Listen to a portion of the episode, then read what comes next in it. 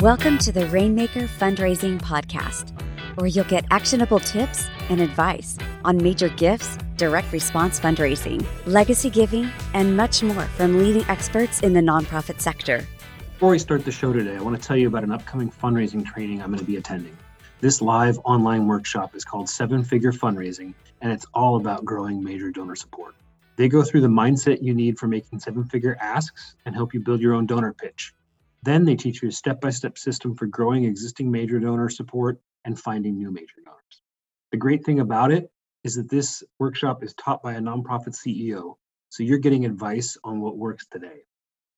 The live online workshop is for one afternoon a week for three weeks. It starts on February sixteenth, and you can register at seven figure fundraising dot com.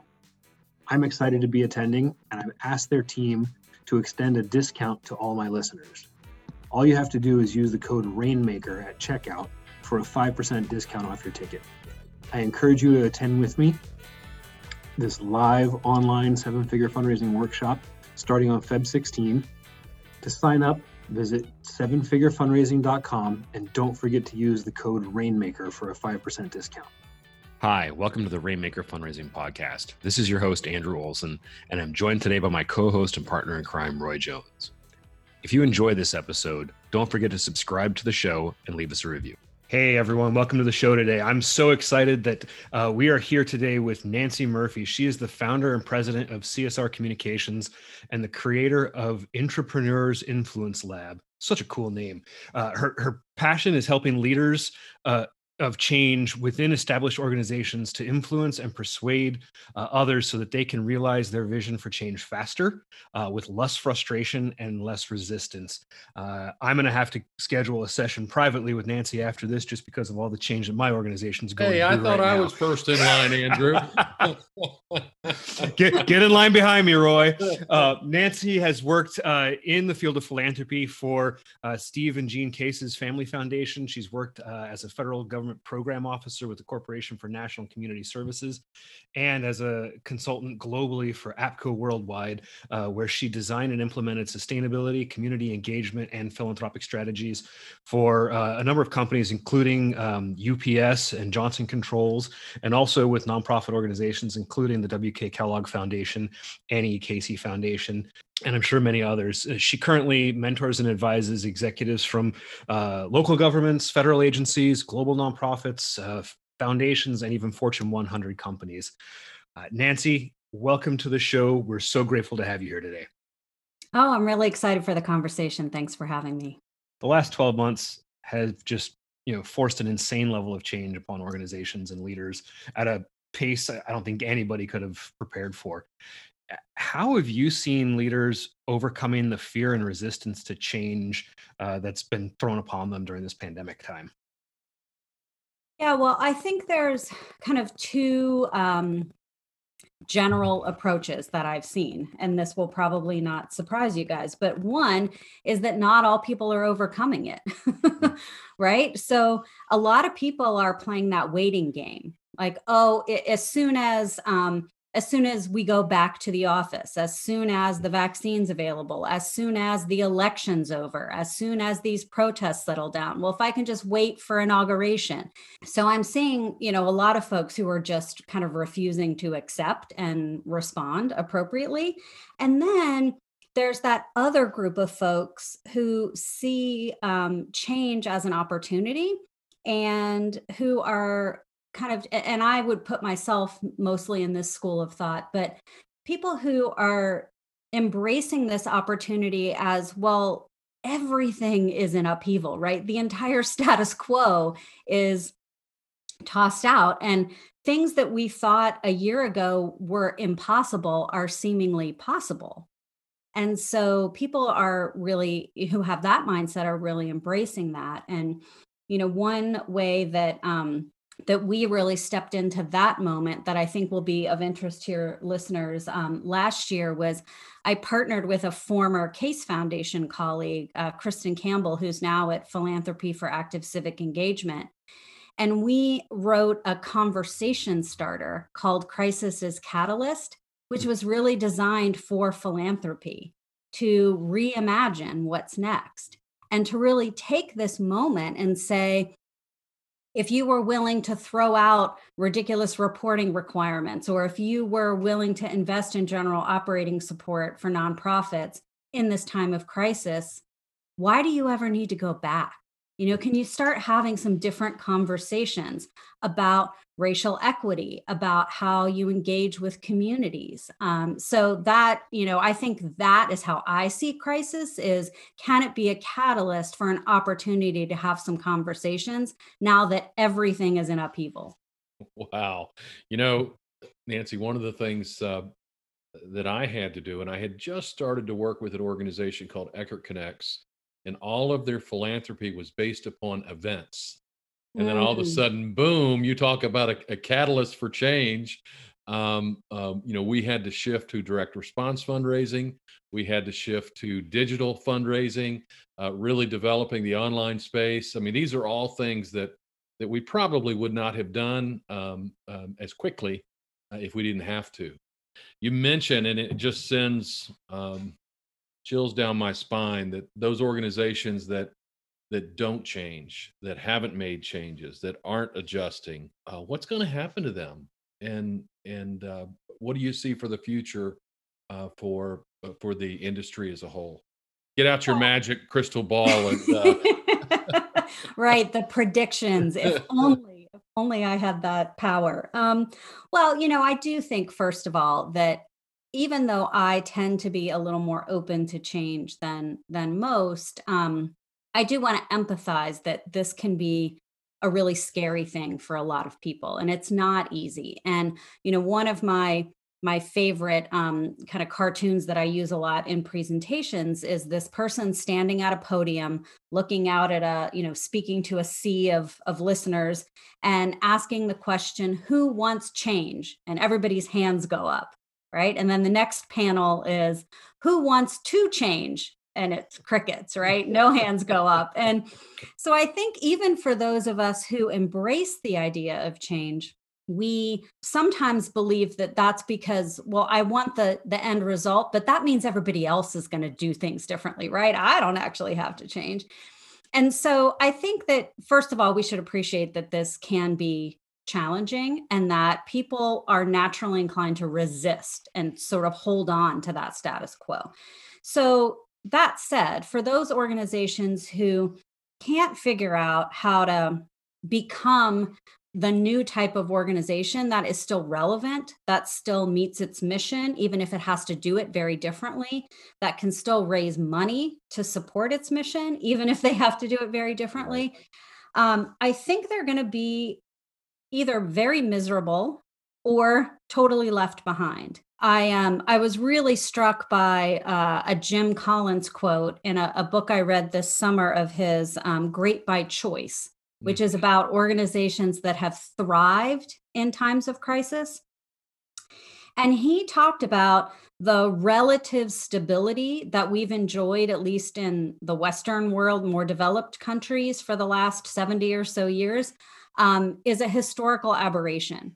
So most of us who are, you know, less than seventy, younger than seventy, aren't really used to what is a typical, more unstable period, and that that's what we're going back into right now. Mm-hmm. And so I think that the uncertainty and the chaos and the change that we've experienced in the last ten months is not going to go away.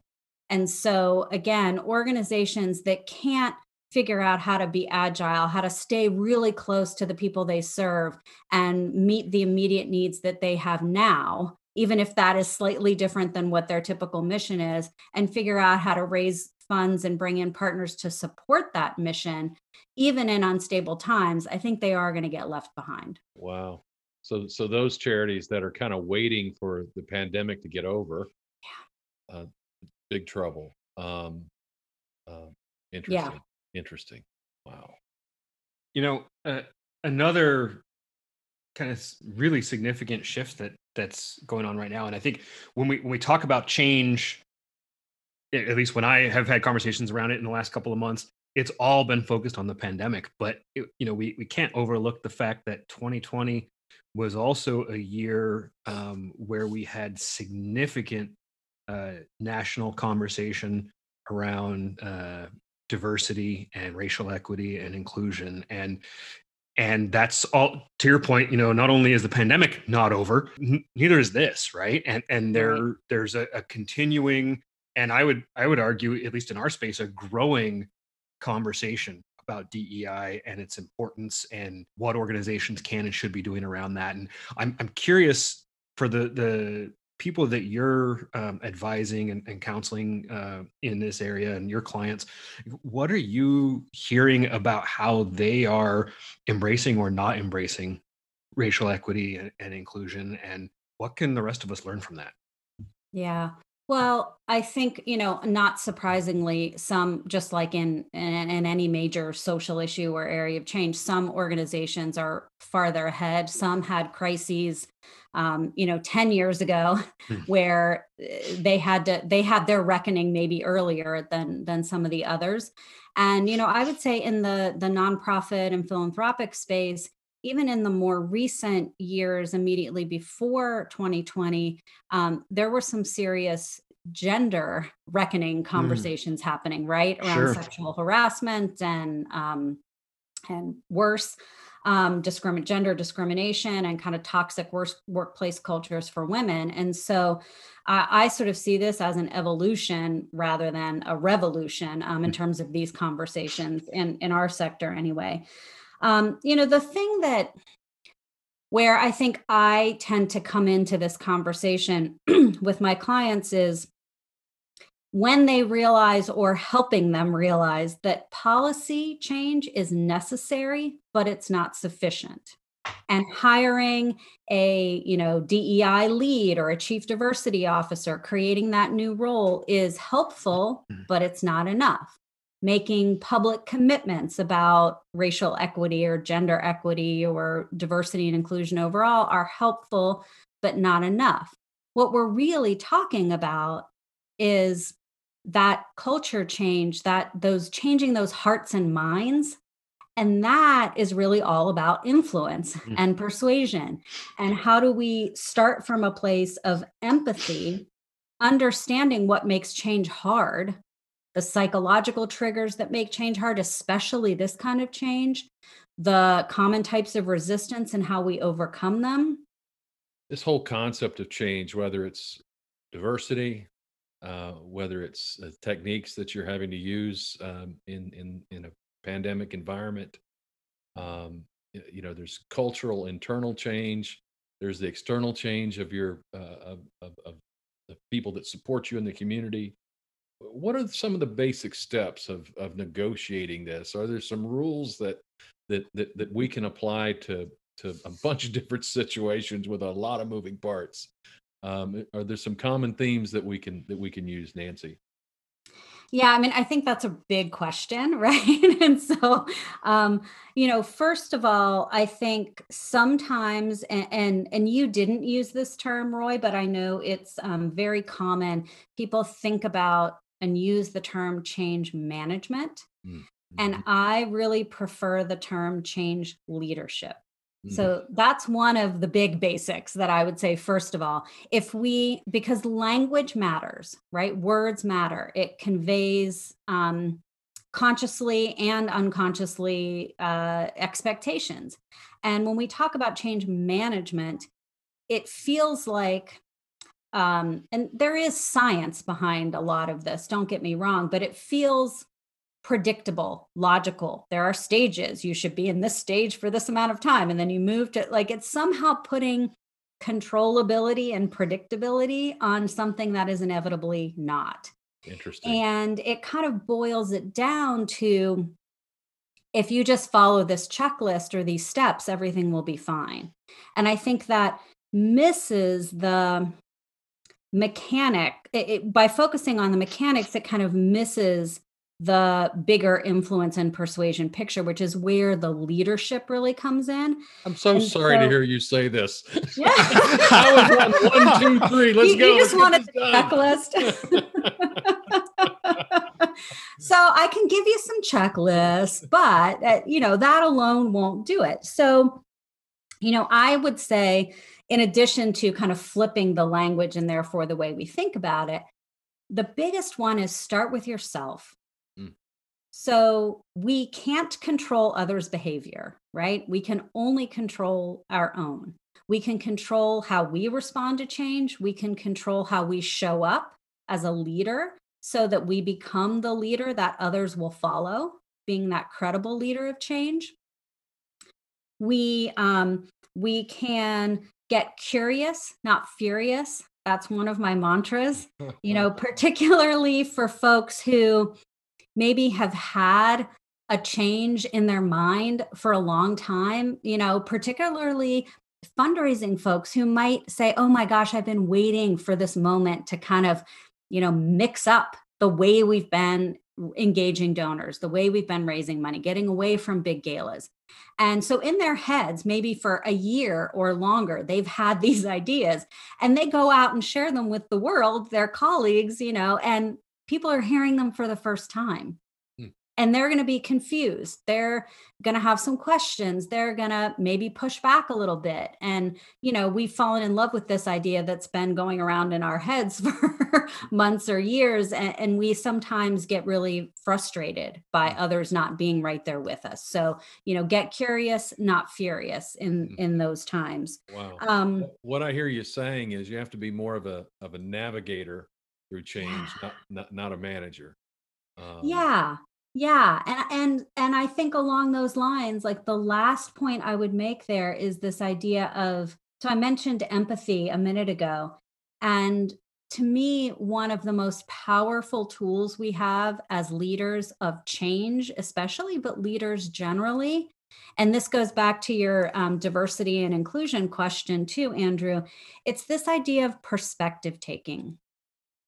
So, and, you know, fundraisers are very skilled at this generally, right? We we are good at taking the perspective of our donors, of our prospective donors, so that we can position the um, investment opportunity, the partnership opportunity, the donation opportunity in a way that will resonate with them. Well, that is key for leading change. How can we understand the perspective of those whose behavior we're trying to change or whose mindsets we're trying to change? And what are their dreams and desires, fears and anxieties, motivations? And how can we meet them where they are and influence them to come along with us? So, Nancy, one of the other things that we see, and I'm sure you see this with the organizations you're working with as well, but one of the biggest challenges that that Uh, is also sort of being thrust upon all of, all of us, but particularly um, I, I feel like I see the struggle inside nonprofit organizations is around data and technology and how fast those uh, two areas are advancing and how typically ill-equipped uh, from an infrastructure and often even from a talent perspective, uh, most nonprofits are Uh, in those two areas. Uh, I'm I'm wondering if if you can share any kind of either common mistakes that you see leaders making around those, or things that you see, you know, some of the best leaders uh, doing to to navigate those areas most successfully. Yeah, so I think that's a great example of where the people who typically lead those efforts, not necessarily inside the organizations, although sometimes that's the case, but, you know, the consultants that we hire to come in for our new database or our new app development or whatever, um, they get very focused on those mechanics, on the steps and the t- it's the implementation of a change, without understanding the context in which that change is happening, the human behavior change that needs to happen, and how do we influence people? How do we take the perspective of those who might never have used that kind of technology before, or who have their own system for doing something and they don't want to, you know, I remember when I was at Case Foundation and we adopted Salesforce. And I mean, that that was a really, really, and we were a small team, right? This wasn't a hundreds of people organization that we were talking about trying to get on board with this. Um, so I think it's being able to understand, you know, what, uh, again, what are people's dreams, desires? How does this technology or this data management or using data to make decisions, how does that help you achieve your dreams and desires. Don't underestimate the power of that in terms of resistance to adopting what it is you're trying to get people to adopt. So I think um, really not labeling people as Luddites because they're not, they don't want to go along with your technology. That's not helpful. Um, one of the most powerful tools um, that, and I can give you some other examples of how fundraisers in particular have used this, but it's this idea of we tend to approach a, a, a change like the one you were just sharing, Andrew, as here's what I need from you. Right? I need from you to use this. I need for you to adopt this. I need for you to change your system. I need for you. And instead, we should be asking, how can I help you get what you need? How can I help you get what you want? And then showing them how this technology, this data, this new process, whatever, will help them do that. That's that's really insightful, you know. And uh, I, one of the other things just in, in this area I hear all the time is, if we adopt this new technology, do I become obsolete? Yeah, right. right. That's a big fear. Sure. Yeah. You know, and particularly um, as organizations evolve, um, and I'm sure Roy has dealt with this, you know, but, um, you know, from say an organization that's focused on event fundraising, moving into major gifts or, you know, uh, things yeah. like that, where the, the, the actual experience and talent that someone needs is different. Uh, so as kind of as a follow-up, how, how do we help Uh, organizational leaders navigate that conversation as well? Because I'm certain that in the majority of organizations, the goal is not, let's bring this new technology in so that we can get rid of ten people, right? Talk a little bit about that if you can. Yeah, well, I think first of all, it's if we're intuitive enough and in touch enough and have the ability of that perspective taking down really well, then we might anticipate. I know some of you might be feeling anxious that this technology could replace you or that you'll you'll become obsolete, or what if you aren't comfortable using it? Does that mean we're going to push you out? You know, so you can, and when, once you acknowledge that, you can sort of visibly watch, you know, people just go, oh, yeah, she gets me. Okay. All right, so now we can have a conversation about, is that really true? Are we trying to make some roles obsolete, but not necessarily people mm-hmm. obsolete, right? So maybe there are things that you spend hours doing right now that you either don't love, or maybe you like them fine, but it's not the best use of your skills, talents, and abilities. Okay, so if we could automate this piece, or use some technology to make this piece more efficient, that might free up some time and energy and space to explore some other things over here, or to, you know, maybe not have to work twelve hours a day or whatever it is, right? So, but it's, if we're not credible leaders, if we don't have that trust, if we don't have that perspective taking ability, we can't even have the conversation. Yeah, I love that. Thank you. Yeah, it's, it's, uh, it's almost, uh, Of course, I hate using this term with uh, what the world's going through now. It's, you, you have to kind of inoculate yourself against that uh, uh, the, the concerns that people are, are going to have. You got to kind of predict it and then and then uh, uh, pop that balloon so that so that uh, all all that hot air is gone and dispersed, and and so that you can deal with the reality of where people are. It is hard, though, isn't it, to get people to embrace new skills, new activities. Uh, uh, but to your point, uh, it should always be new. Things are not going to be like they were yesterday. And that's that's been a hard thing for myself to learn.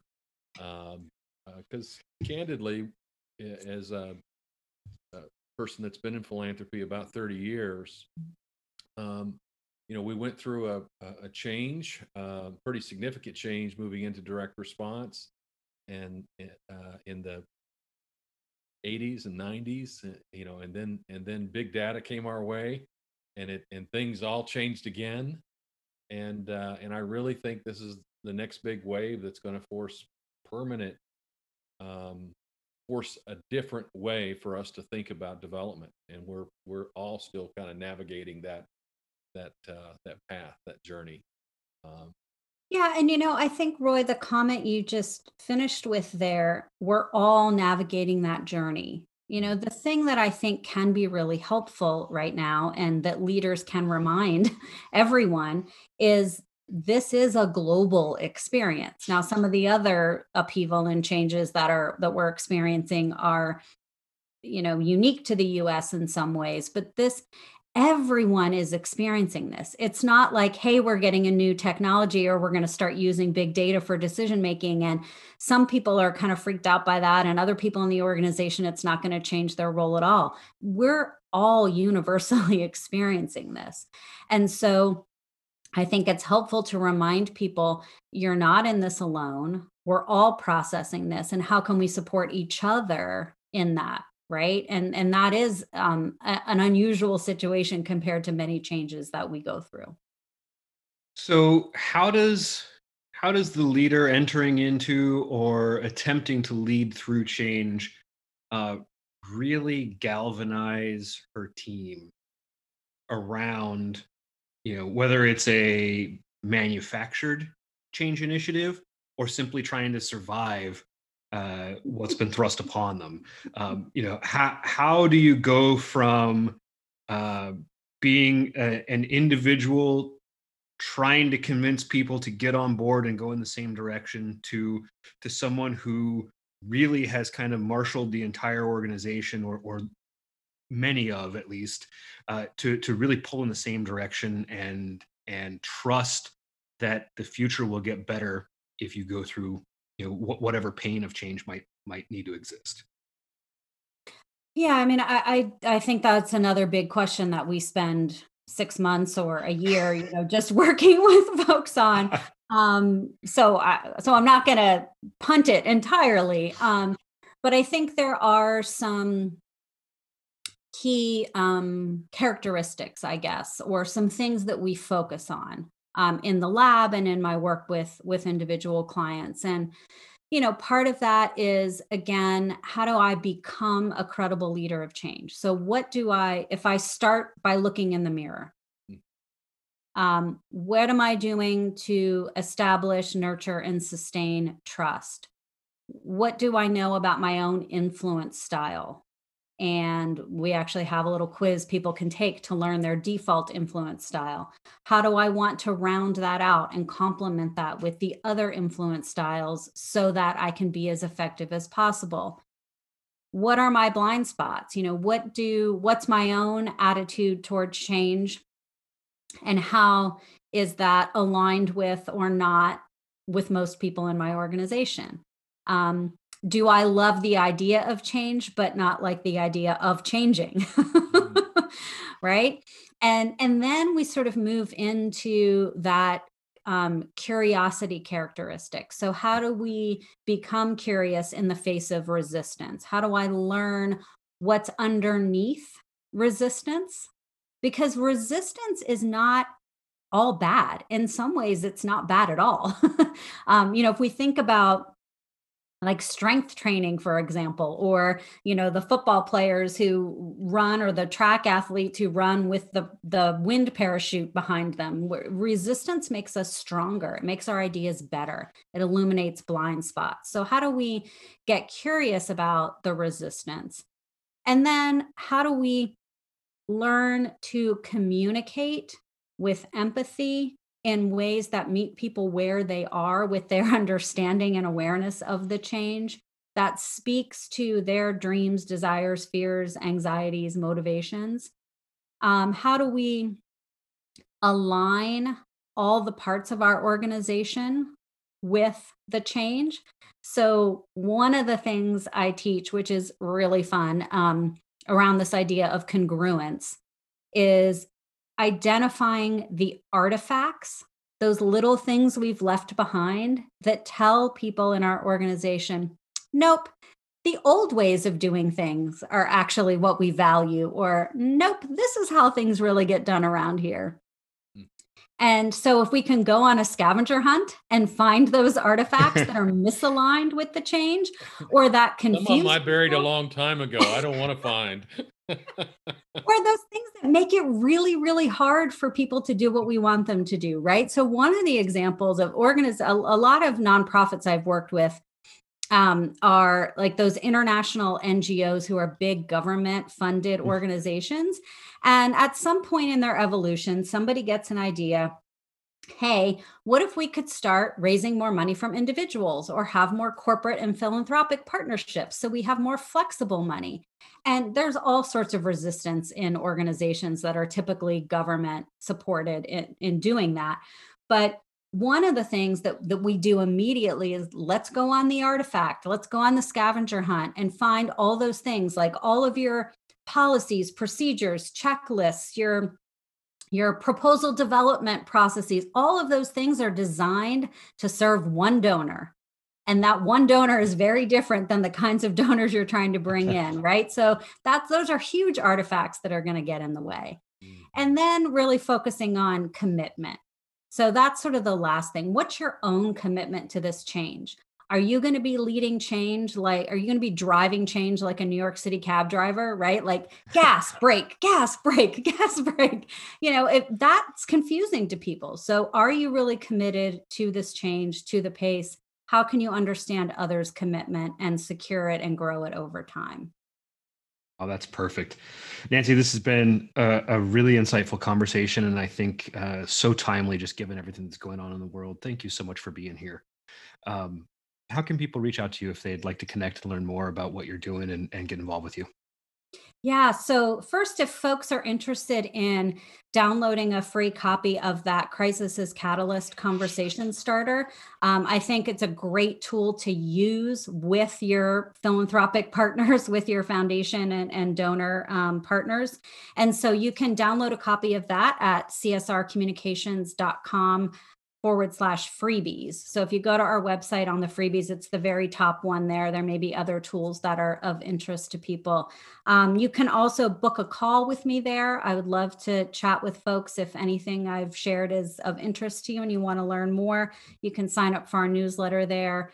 Um, follow me on LinkedIn. I'm very active there and share lots of great tips and, and information. And um, if anyone's interested in our diversion, uh, diversity and inclusion version of the lab that's starting later in twenty twenty-one, um, please uh, reach out to me via the website as well, and we can talk more about that. Awesome. Thank you again. Really appreciate you being here. Curious, not furious. That's what I learned today. Do it, Roy. Do it. Thank you. Thank Dan. you. Thank you for joining us for this episode of the Rainmaker Fundraising Podcast. Please take a moment to rate this episode on iTunes or your favorite podcast platform. When you rate this episode, it will help more nonprofit leaders just like you to help find us and get the information that they need to raise more funds for their organization. Thanks again for listening today.